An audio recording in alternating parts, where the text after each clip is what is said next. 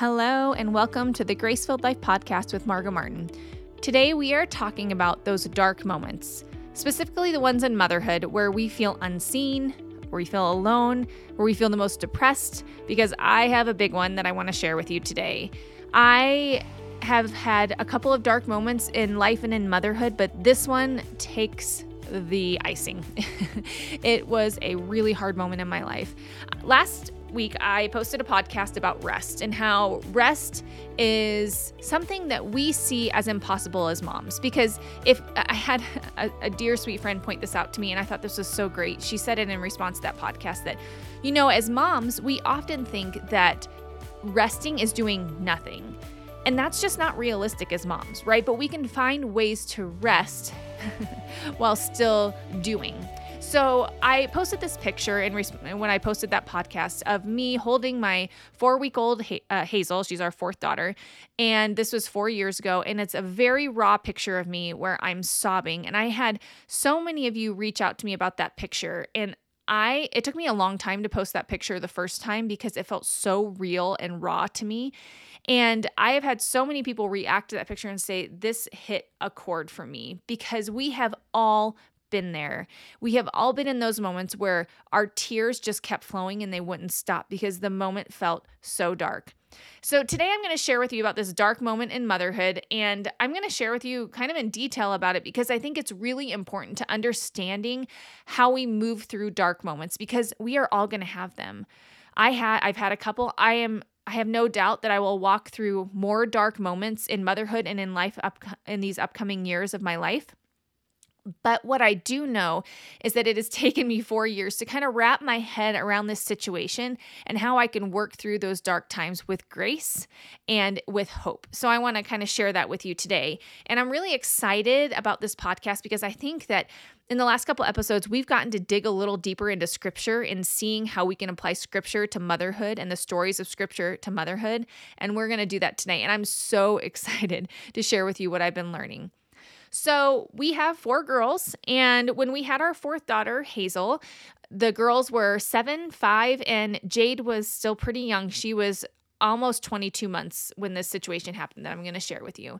And Hazel, our fourth, was honestly the perfect birth situation. She was actually born on her due date, which is wild to me. And she also my water broke on its own in our kitchen which was like a miracle to me because our the older three had all had to be induced late. They just didn't want to come on their own. But her she was born on her due date and everything seemed to be going well bringing her home adjusting to four kids. It just was flowing wonderfully the girls loved her. Even Jade, it took a little while, but Jade was adjusting. She, you know, it's hard to not be the baby anymore of all babies.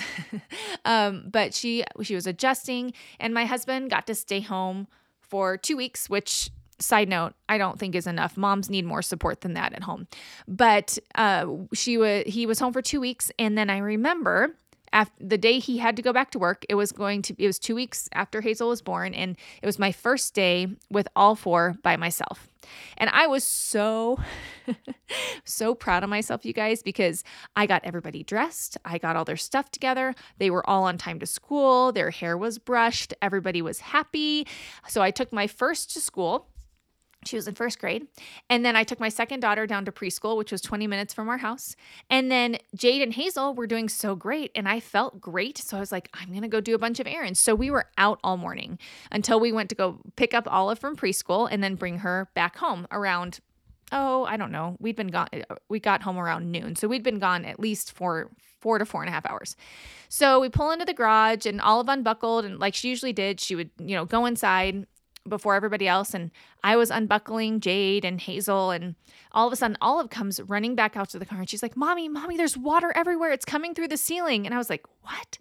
So of course I run inside and she's not kidding. We our first main level had, you know, a living room, a big open living room into the dining room and then the kitchen area. And upstairs, above the kitchen, was a bathroom, and there was water pouring down through the lights. I was like, nobody touched the lights, pouring down through the light sockets. It was bubbling. There was just water all over the kitchen floor.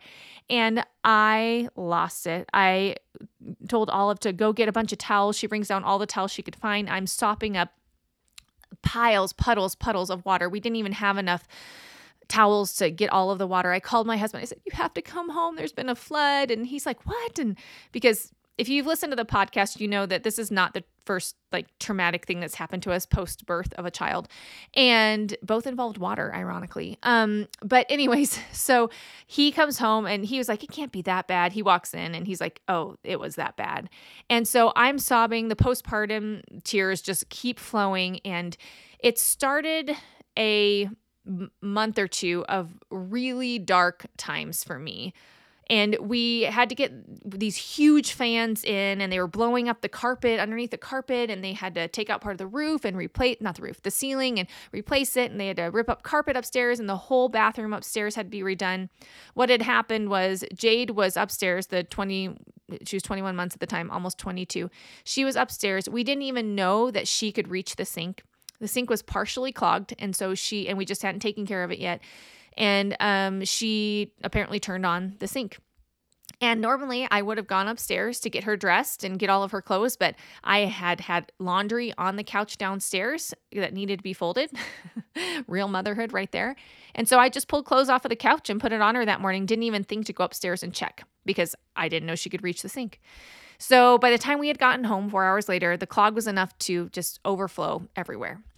It could have been a lot worse, but it was pretty bad.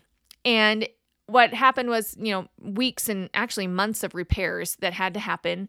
And then uh, when Hazel, so that was 2 weeks postpartum, about 4 weeks postpartum, this is when the picture was was taking place.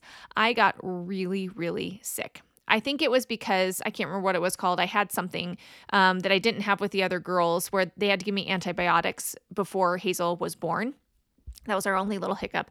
And I think it wiped out my gut and my immune system because I got sicker than I think I've ever been. And nursing was already hard for me. I'd never made enough milk, so I would try to make it to about two months with each kid and supplement along the way as well. And so I was sitting in the dark nursing her. I was so sick with, I felt like I just had blisters down my throat for weeks. And I was wearing a mask before it was even a thing to wear a mask. and because I didn't want to get her sick. And I was coughing so hard. And every time I would cough, she would wake up. And it was like the kind of coughing that's so deep that you can't keep it in, you know, it just comes out. And I remember sitting in the dark and I I felt like the enemy came at me so hard. I remember thinking specifically one night when I felt at my lowest, where um, I felt like I just couldn't go on. And it was, we were on like maybe week two to two and a half of this awful sickness of postpartum, not sleeping because you're feeding a kid around the clock, with taking care of other kids. Jade had gotten pink eye. We had the house repairs and just the challenges of having four kids. And I remember thinking that, you know, that verse in the Bible that talks about how the enemy prowls around like a roaring lion looking for someone to devour. And I literally felt like he was trying to devour me in the darkness. And I I wanted to share this with you very specifically because I am sure that you've had moments like that. Maybe it's in your marriage, your parenting, your singleness, maybe it's watching all of your friends flourishing in an area that you're not flourishing in. And I know I'm mostly speaking to moms here, so I'm going to share a story with you that has encouraged me so much the past few years. It's caught my attention. It's in the book of Genesis, and I've gotten to take a deep dive into it to see how God is so near to moms, all of us really, but to moms in dark times. I think it's so interesting that there are so many stories in the Bible involving God's nearness or his healing with moms and children. You should take you should check it out. Like Elijah and the widow, David and Absalom, Absalom, children being raised by Jesus or healed in the New Testament. It it is so obvious that God cares about our parenting journey. Don't ever let the enemy make you believe that he doesn't because he does. He loved us so much that he sent his son, which is a huge sacrifice, in in place of our sin so that we could live with him forever. That's how much he cares about us. So, what I want to talk about today is the story of Hagar and we are going to dig deep today. And I want you to hang in there with me through this because I think that there's a really important point to be made in the story of Hagar. And it's going to take a little explaining, but when you connect it like I did, you're going to you're going to see how God cares for us in our dark moments. So just a little bit of a of a background. If you don't know about this story, Hagar was an Egyptian slave that belonged to Abram and Sarai. So this was before their names were changed to Abraham and Sarah. And she was most likely a slave acquired from their time in Egypt. You know, that one time when Abram claimed said, "Hey Sarah, pretend you're my sister so we don't get in trouble for being here." and so it said that they left with a lot of possessions, and likely Hagar was one of those possessions. And God had promised Abram that he would be a father to many nations and that a child would come from his bloodline. But the problem was that Sarai was barren. She could not have children. And it's likely that Abram knew this before he took her to be his wife, which says something about his character. Like he he didn't care. His name would not be passed on through her, at least he thought at the time. But then God came to him and said, Hey, you are going to have a child through your own bloodline. So, but they were old and the promises still hadn't come true. And Sarai doubted God's promises and tried to push God's plan to bring a child about by having Abram sleep with their servant, their Egyptian servant, her maidservant, Hagar. So, this was Sarah's, Sarah, I'm going to switch to Sarah just so it's easier. Sarah's idea. So Hagar, she gets pregnant from sleeping with Abraham, and they think, oh, this is it. This is the child that's going to come through the line.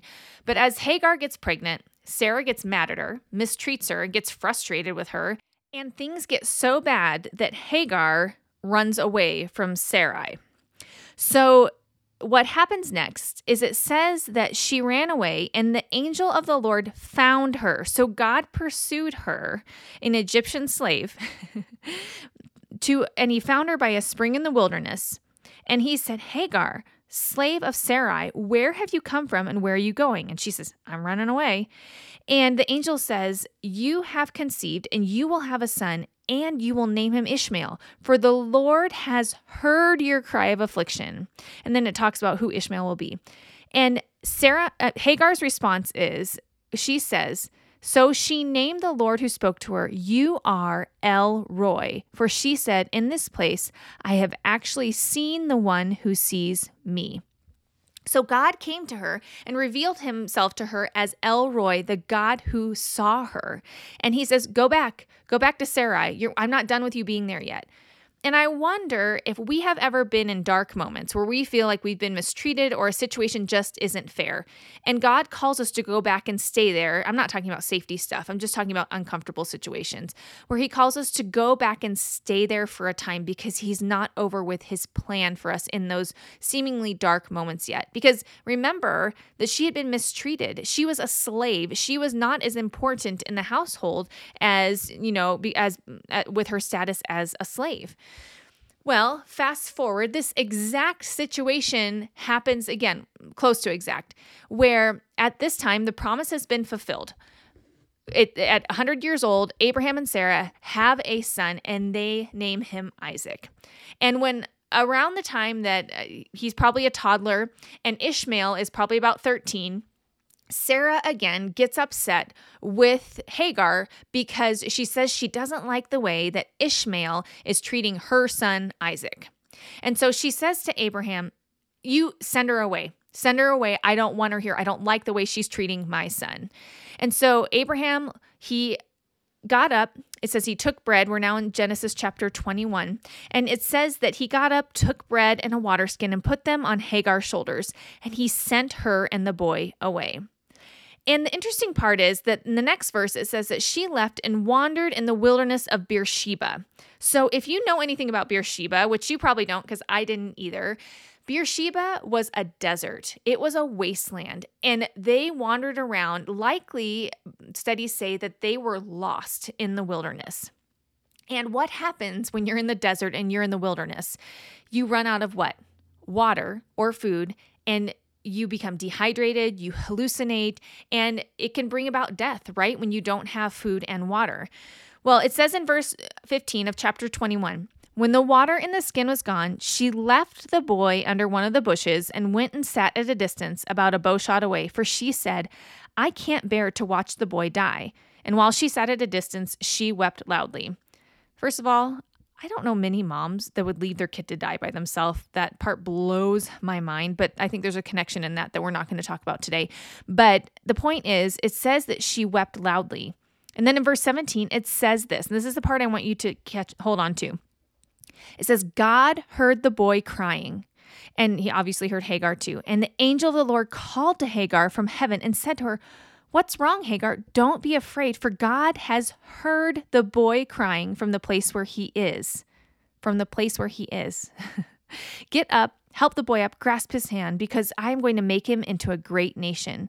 Then God opened her eyes, and she saw a well. He, so she went and filled the water skin and gave the boy a drink. And Ishmael grew up and he survived. And um, that's kind of where we're going to stop with that story today. But the point of this is that she sets the boy who was 13ish so he he was a, a big kid right who was dying from dehydration under a bush to die and they both wept and what happened god heard the boy crying so the first time in Genesis 15, God saw her as El Roi He saw her. He was the God that sees her. And then he came to her again in another dark moment because I don't know about you, but probably I haven't lost a child, but I imagine that would be a dark moment if you see that moment coming and you have to live through it. And in that moment, he heard her and her son the second time. God is not aloof to our tears as parents. This was probably Hagar's darkest moment. This time, it wasn't just her about to die and being pregnant; it was her son outside of her body that she'd risen, that she'd that she'd watched grow up, and she had all these dreams for him. It was her son, and she was alone, dying, watching her son dying. She was still a slave and wondering. I'm sure did did that God exist? Was that something that actually happened before? Did God care that this was more than she could bear? He did, and He does. God cares about your children's rebellion, their pains, their hurts, their hearts. He cares about the silent tears that that you cry after your child lashes out at you and uses their words to hurt the wounds that they don't even know exist in you. God cares in your in your struggle to remain unified in your marriage for your children. God cares about your sleepless nights. He cares about that diagnosis that you try to bury under a smile while you parent every day. He cares about the pain that you hide that still lingers from things that happened to you in your childhood. He cares about the depression that sits underneath the surface while you try to be strong for those around you. God cares when you move to a different state and things are hard. God cares when you're postpartum. He cares. He sees you, He hears you. Do a search on Google about God being near in scripture, and you will see that there are so many instances in the Bible that show us that God is near. So, in the next chapter, Abraham ends up being asked by God to sacrifice his son, but God comes near and calls Abraham by name and provides a ram instead. And that's another story I want to talk about at another time. Uh, but the thing that I want to leave you with is what do we do when our feelings overtake us in these dark times? Because I remember sitting in the dark thinking like uh, my feelings were just out of control and my fear was spinning around me and I was struggling to figure out how to make it through this time. So there are three things that I want to encourage you to do. When you feel in the depths of darkness as a mom, I want to encourage you to do three things. Number 1, remember that he is El Roi, the God who sees you. Remember the story uh, put it in your heart about Hagar's darkest moments. God saw her and her son in Genesis 16. And then again, he heard her and he heard the boy's cries in Genesis 21. And he heard her. And this tells me that our God is an active God, He is not one who is far off. And that brings us to our next point, point number two pour in truth where your feelings are trying to take over. Pour in truth where your feelings are trying to take over, even when you don't believe it. In Mark, there's a man that comes to Jesus and says, Help me in my unbelief. Help me believe.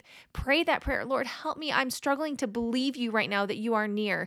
And then go to scripture. Do a search in Google for scriptures that will help you remember that God is always with you and his promises are yes and amen.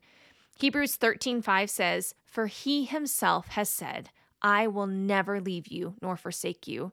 Psalm 34, this is a great one if you're feeling alone. Look up any verse in Psalm 34. But Psalm 34, 18 says, The Lord is near to the brokenhearted, and he saves those who are crushed in spirit.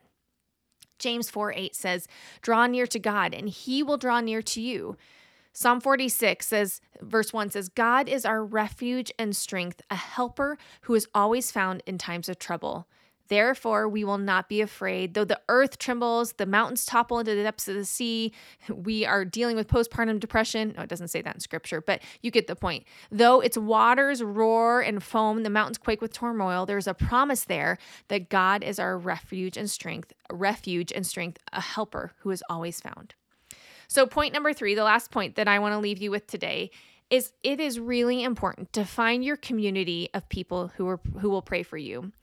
I had I actually went back when I was preparing this podcast and looked back to try to find this text message thread that I sent out on a really dark night that day that month of October 2019 and I sent it to 3 people who have been faithful in my life for the past 23 years. And I sent a text to them and I said I know I've known you all for so long and I really need your prayers. This is October 12th. And I said, I recognize this place and it's dark and I haven't felt this way for a long time. I need prayer for Hazel to sleep. I need prayer for me to heal. I'm dreading nighttime and things feel so dark. And I and I just like poured it out to them. They all responded almost like almost immediately this i actually messaged them when i'm looking back at this it was at 9:20 at night and they all messaged immediately back prayers they messaged back um, and one of my friends messaged me at 11:30 at night and sent me a bunch of songs to listen to at night, and they all sent encouragement. And I'm telling you that those prayers held me up through such a dark time. So find your community that's going to pray for you. And if you don't have that, email me. Let me and my prayer team pray for you. You can email me at the Grace-Filled Life Podcast at gmail.com, and we will pray for you in those dark moments. So if you are in your dark time, Remember, God sees you, He hears you, He cares for you. And coming from someone who still remembers the depth of that dark time but's through it, I promise you that God will use those dark moments for you to share with others. And like I said, I share this knowing that I will most likely have dark moments ahead, but I know that I can look back and remember God's faithfulness and nearness in those dark moments four years ago. And my prayer for you is that you can kind of lean on this to remember those three things in the dark dark times. Remember he's El Roi and pour in truth when your feelings are unstable and also find your community of people who will pray for you. So if you're in the, that moment right now, I pray God's blessing over you, his hope, his joy, and know that this too will pass and that God is very, very near.